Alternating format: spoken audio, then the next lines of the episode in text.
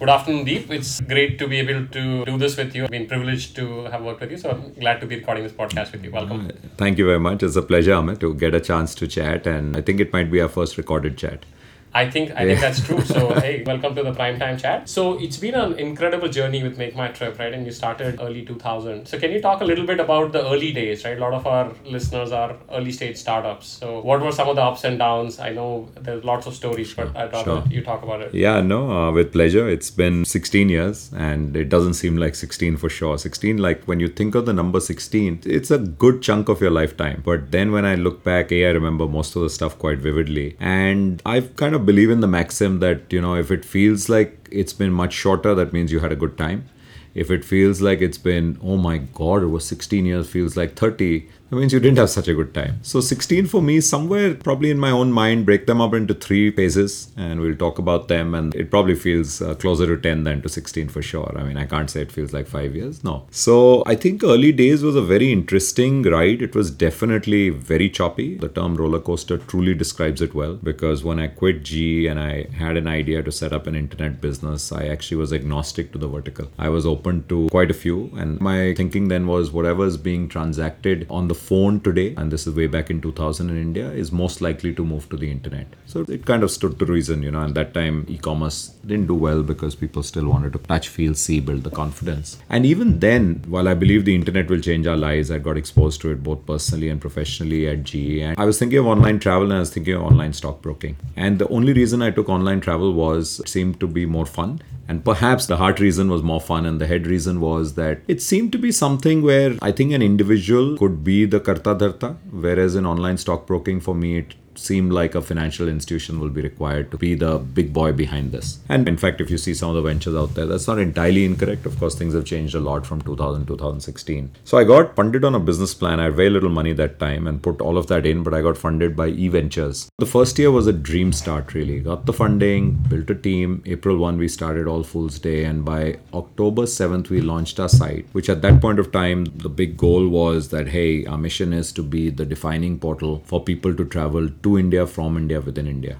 You know, happy to say that's still kind of true, which is kind of weird because most of the time it doesn't get true. Of course, there, there were many details in that plan which I laugh at. Whenever I read the original plan, company was called India Hoy then. Make My Trip, the brand only came on when we launched. And India Hoy we still keep, as you probably know, as our inbound brand for travel. So we realized willy-nilly that people in India were looking but not booking. So we are getting very, very poor conversion rate and people weren't comfortable dropping their credit card online. This is pre anyone else doing commerce in India pretty much. But the same folks or our brethren, our cousins, our NRI friends, etc., they were booking online and we were getting much better conversion. And because they were comfortable already with brands like Amazon and Expedia, etc. So I think one of the best decisions in hindsight was to stop all marketing in India within three months of launch. We just said we tried New Year's, we did something crazy even way back then. We did a charter flight to Goa in 2000, 2001. You know the guys here, so this was obviously Keyur's brainchild, and we tried. So I'm glad we did, and we learned a lot. Marketing, but we kept the site going, and so the brand kept on growing organically. We didn't do any marketing, and again, in hindsight, a great decision because all the other 19 travel.coms at that time they've all perished. So there was Net to Travel, Travel Genie, all well funded. Travel Lanza, Travel Mart India. There were just so many names, and they didn't survive because everyone just kept pouring more money into a market which wasn't ready. So it's like if that land is fundamentally not fertile, you can put as much of irrigation chemicals you can jack out of it. That's what was happening.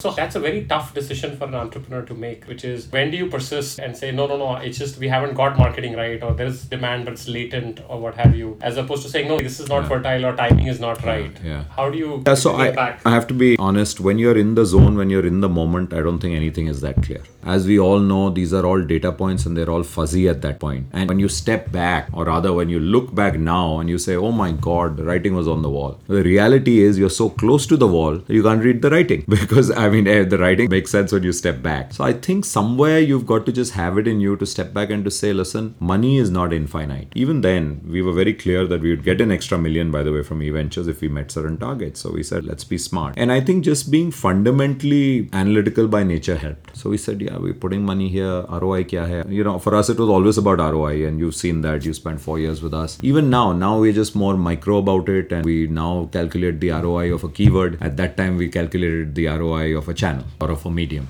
So I think that clearly said bottom of the stack each time on ROI was in India nothing was working, but India abroad and newspaper sites being seen by US IPs was working. So the same reason we tried UK and had to shut it, we tried Australia and had to shut it for inbound. So we tried a lot because then we said let's do everything inbound. But those markets had other nuances which weren't ripe for long haul travel and make money consolidators. So UK, India, direct flight market, very different because there's hardly any play and there are bucket shops out there. That's a market where people go to Southall and buy a ticket for 5 quid, 10 quid markup. So what disruption will you do? So what happened in 2001, after one year that honeymoon was over, almost a year, a little bit more. So I guess 9-11 for us was really the alarm bells because 9-11 meant a lot of our customers didn't want to get onto a plane. I mean, they were scared of flying after that. And we all know who've lived through that. 9-11 changed the world and you were, you were probably in the US that time and, you know, it was crazy. And dot-com bust, the kind of ripples hit the Indian shores. So it had started in 99 2000 sanjeev bikhchandani tells me they were the second last company to get funded in india and we were the last in that wave. So I guess we got lucky. And then the dot com bust meant none of these guys wanted to invest in internet plays at all, definitely not in India. So they gave us an offer, E Ventures. And then to top it off, by the way, SARS happened around the same time. So जिन्होंने आना था वो भी उनके भी अब uh, काफ़ी बुरी हालत हो रही थी then these guys, e ventures, wanted their money back. They said, we can't fund you anymore. And Neeraj was very decent about it. He said, listen, we believe in you. And I think they lived up to it because whichever of them was able to fund in personal capacity because the fund folded up, they actually funded us as angel funding. So both Sandeep and Anoop. Neeraj, the guy who really believed in it, wasn't allowed to because he was then with WNS and Travelocity was a client and his legal forbade him. And I had a good laugh because I said, us and, you know, even being compared with Travelocity was flattering. But just see how crazy the world is. Absolutely. You know, last year Travelocity was sold for a song, like virtually for nothing, 200 million bucks, which was also actually their liabilities. So the world really moves fast in our business. So then I think we came to the biggest decision, which was at that point of time should we make a fight of this, figure out a way of carrying on, or should we just call it quits? We had a good team. We had five, six VPs besides myself, and we have about 42 guys used to work right through weekends, Saturdays, Sundays. That time I remember distinctly. So I spoke to the senior guys internally, and a couple of them, Keyur and Sachin, wanted to make a fight of it with me, and the others weren't sure, and they had responsibilities. And the rule was listen, a fight of it meant senior guys will take big cuts. Like I think we said minimum 25%, maximum 100 and i said i'll take a 100% cut but guys take whatever you can and we'll convert it into deferred equity obviously. So someday this equity will be very valuable kind of thing was the pitch. But junior guys we said no cuts but no raises expected. And guys we've got enough money for two three months. That's it. It was true for very very long for an extended period of time. I think for 18 months we just had two three four months worth of expenses with us. So we were very close. I mean we weren't dead but i always wanted to keep that cushion because at some point if we had to say it's over i wanted to be able to pay people a couple of months salary till they found another job. And I think Amit, what kept us going. So, firstly, on Saturday, I told everyone, guys, this is the story. We met in our little dining hall in Okhla Phase One, and this is the story. It's tough times. E Ventures pulling out. We will find a way to buy them cheap. That you leave to me, but you have to take your personal decision. Monday, all you got to do is tell me if you're in or out. No questions asked.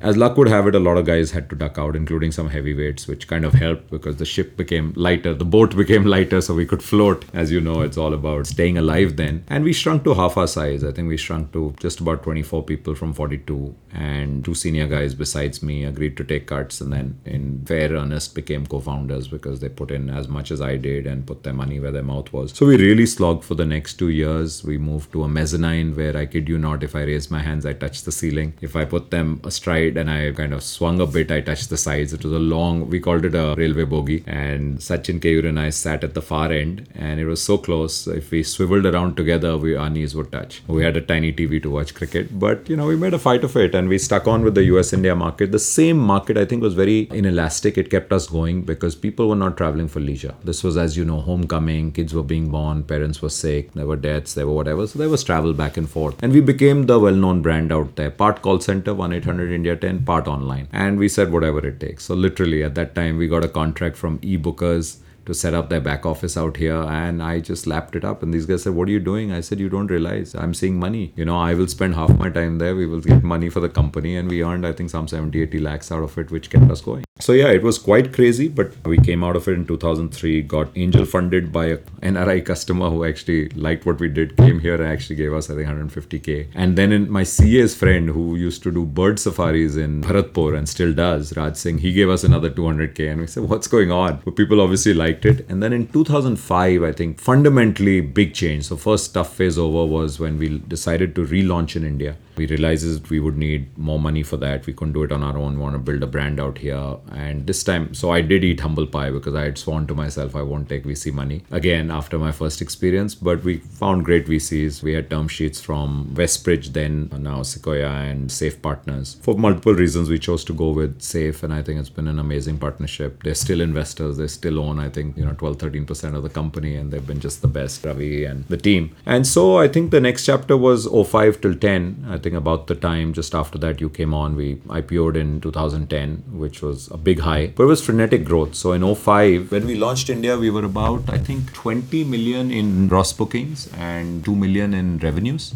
And when we IPO'd, we were almost 500 million in revenues, 400 going to 600, and about 40 going to 60. So we grew 25x in those five years. It was frenetic growth. It was really great. We had a clear path to profitability. The year after IPO, we made $10 million, which was great. The actual profit. And sadly, after that, Kingfisher went bust and the whole airline industry shrunk, went through a lot of change. You know, and then the phase has been both organic as well as some very interesting, I guess, stuff we've done investments. But also, I think the ability post an IPO to use your currency very wisely has helped us a lot, or to have currency you can use. So even yesterday, someone asked me, was it the right thing to launch overseas? I said, absolutely. We would rather do it overseas. Quality of investors, how much you learn, the credibility you get into, and then how you can use your stock. And so, yeah, it's been uh, quite a journey. Great, you know, it's phenomenal. I think it's yeah. several lifetimes in one. So, since you mentioned IPO, if you reflect on the Make My Trip IPO and you see a lot of these late stage companies now sort of seemingly shying away from IPOs, or on the flip side, maybe having access to large amounts of private capital, how would you yeah. kind of advise them if you were advising Correct. one of them, and how should you think about it? Correct. No, and you called it out already, Amit. So, I think the reason some very big companies who scaled up are not going public is, and not only in India, by the way, overseas, as Absolutely. you know. So, whether it's Uber or Airbnb, and it just we keep hearing about it's going to be the biggest IPO, and they're not because of the depth of the private market. So earlier on, you couldn't even think of dream about raising half a billion dollars privately, a billion dollars privately. That's happening in China for Christ's sake. I mean, you know, Meituan I think raised some three billion dollars. So you can raise so much in the private space, as well as promoters are managing to get part liquidity. So investors are being pragmatic and said, listen, let's defer this, let's not come under the scrutiny. Also, why it's happening, the scrutiny thing, because people are going through a period where they're saying they're spending a lot of money to acquire customers, at least India and China. So they're saying this may or may not be well received in the public markets. You know, I tell a lot of young entrepreneurs who are actually or younger companies. The other day I was talking to one of the best, I think, enterprise companies from India looking to go out, and they are talking about an IPO, and I was sharing our story and whatever I could share with them openly. And I said, think very hard why you want to IPO. So I asked guys, why do you want to IPO? And I remember one of our VCs asked us this question on our board table once, and he said, why do you want to IPO? And I was like kind of quizzed by it. Why would you ask such a question? Isn't it obvious? Now it was obvious to me and obvious to us because I remember Rajesh and I having a frank chat and and saying, listen, we want to IPO, and that does mean we did go in with eyes open. It does mean that we don't get a full exit. We might get, as promoters, you'll get some money off the table. Investors get the full exit, but you actually getting teed up for the next phase of growth. And so you have to be very clear for that. Do you still have juice in your tank or are you done? So if you want to cash out, then you should sell. But if this is what you love doing and you can't see beyond this and you say the agenda is not over yet, I still have something to do, then the IPO is very, very important. So I think the IPO IPO is truly base camp if you're planning to scale Everest or any peak, yeah, any peak, exactly. If you want to scale the summit, it's base. So it gets you ready, it gives you everything, and then after that, you still got to go ahead. So I think people should think hard about it. There are many guys who are quite open with the fact and saying, hey, I want to do multiple companies. Or folks will say, listen, no, I'm done and I want to maybe turn VC like you, Amit, or there'll be people who'll say, I'm ready for the social sector, I want to start giving back. So I think you got to be very clear of what you want to do. And I find most people aren't, including myself. I think till I don't soul search a lot and when i did i said no i really think the best is yet to come. And if i get done with this do i want to turn vc no. I had a good offer from two very dear vc friends to join them. And i said no i don't think that's what i want to do. I enjoy doing this. And when i'm done with this i think i want to then focus on hopefully giving back. But the job's not done yet. So sure. i think you have to be clear. Absolutely. so that's it. It comes with it's a big high. I don't think there's been a bigger financial high for the company. I still get goosebumps. A few days ago was our sixth year anniversary, and someone posted the video and saying, Oh my god, like I was actually just hearing it and saying, and I'm not one who ever listens to my own videos, but that was our video uh, seeing so many of our guys who are still with us and so many who have left. And what I'd like to add is it's also a great exit for a lot of folks if you've been generous with your ESOP and pool. And I wish more and more entrepreneurs are. 70% of our company was covered by the ESOP when we did. So when we got that pop from 14 bucks listing price to 90% up on day one, that was awesome for people. So yeah, it's, it's been a good ride. Oh, wonderful. So where all do you think serendipity, luck, as you've said, the highs and lows, right? Mm. You know, 9-11, SARS, funding, no funding, survival, etc. So do you think that there were some critical points in the journey where some positive things happened and suddenly, you know, things went from being very dark to like, wow, you talked about yeah, some of these. Yeah, and you know, I'd like to say I don't believe in luck because I still think it's a probability game and I believe everyone has the same probability, but it comes down to how many doors you knock on. So, really, I mean, if the probability of success is 10 or 20% for, let's say, new ventures, you probably know this better than me, but it's probably 5 or 10%. But if you're going to knock on 5 doors, meaning you're going to try 5 times really hard, nothing might open or work. But if you try 10 times, the probability is 10%, an almost 100% chance that one door will open. So I think you got to just keep trying. You got to be dispassionate about experiments. You got to be ready to move away if they haven't worked. You know, the famous AB platform, and we finally have one which kicks ass now, and we try the stuff all the time and we test stuff all the time. But that being said, were there turning points which were planned or unplanned and happened? Absolutely. So I have to say there is some element of kismat, luck, destiny in the kind of people I met. So you know this better than most people, and I talk about this wherever I get the opportunity that I don't think I could have done this without a great team. You got to again be out there in the hiring. It was to be out there looking at everyone and spending good time and figuring out what you want and making things work. See, no, no one's going to be a perfect fit. This is not a jigsaw puzzle. So you're not going to find that perfect piece and say, ah, I'm done. Everyone's going to have rough edges. You're going to do chiseling they're going to do chiseling and you're going to do i think as the role as ceo as founder you have to be that gel that kind of makes it work. You also have to be that magnet that attracts people. And yeah even now when i really want to hire someone i'm selling just like uh, i think it's easier to get investment than to get good people because there's so many choices. But there is something where i'm blessed that i had these guys because otherwise i think we would be the 20th travel.com that didn't make it so. Wonderful. No, I think you're being very modest.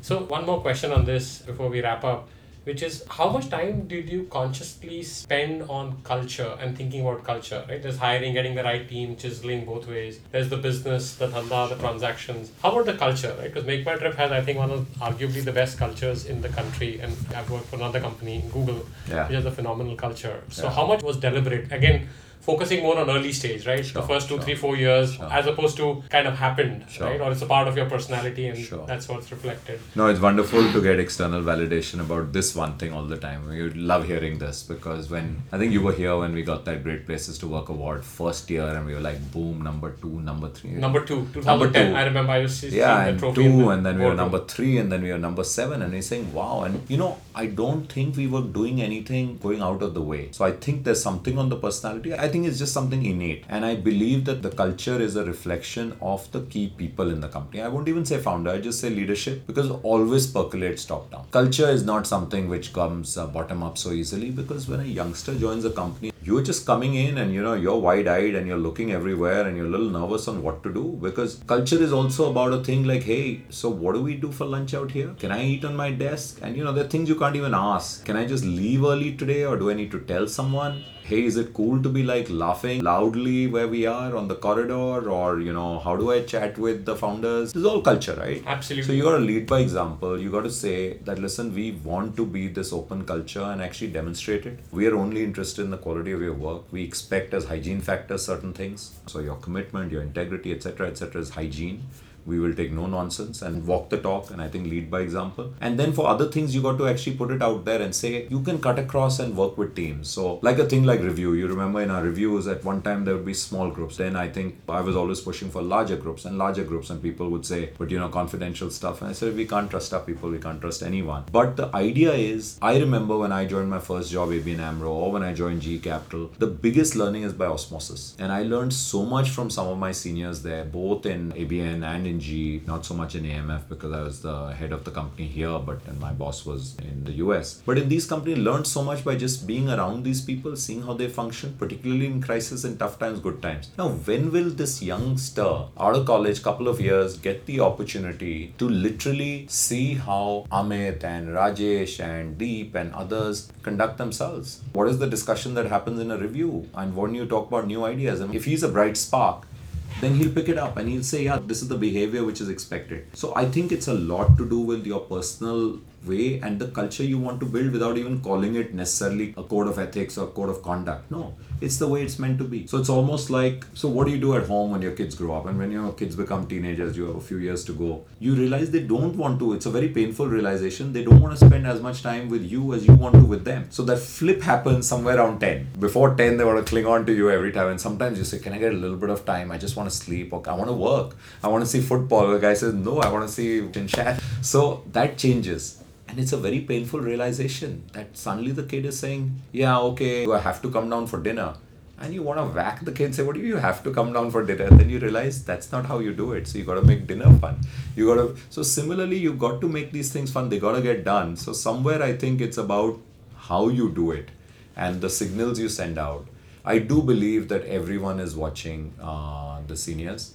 And so you got to really really i think conduct yourself in the right way and give the right signals and lead by example and also encourage them. So one of the best things i think people can do is when things go wrong i mean not start laughing and celebrating it but to understand why but to take a very measured approach and say at least we tried. Because then the message you sent is guys don't stop trying once when you're good, of course, you'll get celebrated. But imagine if you come down really heavy on a guy and the project has failed. And we had some. So let's talk about Route Planner. You know, one of your babies, and you had these four guys who worked on it. it took a long time. We got it out there and we were so excited. We still talk about as probably the smartest thing we've done. But we still haven't managed to monetize it. Now, the little point in beating up people because they actually built probably our most complex piece of software ever. So similarly, we talk about it each time saying, yeah, build stuff like this. We actually this weekend have a hackathon coming up and you'll see it, Appathon. And again, the whole idea is to get people to, you know, build something and not stop building and saying, okay, listen, let's just do the right thing, let's save my ass. If you get up, if you have that culture, people are only batting to save their wicket then you're screwed in this business. You know, in this business, you'll be left so far behind as you know. So we want people to play on the front foot get out while hitting a six, but please aim to hit a four or a six. So, Wonderful. Yeah, yeah. One last question, Deep. If you yourself, Deep Kalra, were to give advice to the Deep Kalra that was 21 years old, mm-hmm. what advice would you give? So at 21, literally uh, just picking it up is when I graduated from college and I was going into my MBA. However crazy it sounds, I think I would have said work two years where you can learn and go to your MBA what you will take and learn from that MBA will be much, much more. If I cut forward 23, it took me a long time to figure out what I love doing. So I joined banking because the done thing to do. But had I worked before, I'm pretty sure I wouldn't have joined banking. I would have had a better idea of what goes on. So I think there's a lot of value to what good American colleges insist that you do, which is before you go for your what we call postgrad or graduate there, is that you've actually worked so that you understand where this applies. So yeah, I think tumbled into a few things without thinking, just doing the right thing. I mean, you can't fault someone taking IIMA. But today I would say defer it, work a bit, go in there. Are you taking up a job because the done thing or is it something you love doing? So I think I probably should have started my company not at 30 but at 26. But then again, I don't believe in having too many regrets, except the one you know I've said many times. I wish I could code instead of having what our 12th CTO, we might have not needed to have so many changes, but that's on a lighter note. Wonderful, Deep. It's yeah. been a pleasure talking to you. Thanks no, Likewise, likewise. Great chat. Yeah, we should instead of this good-looking mic, we'll do it with a good-looking bottle of wine next time. Absolutely. All right. Thanks. Thanks.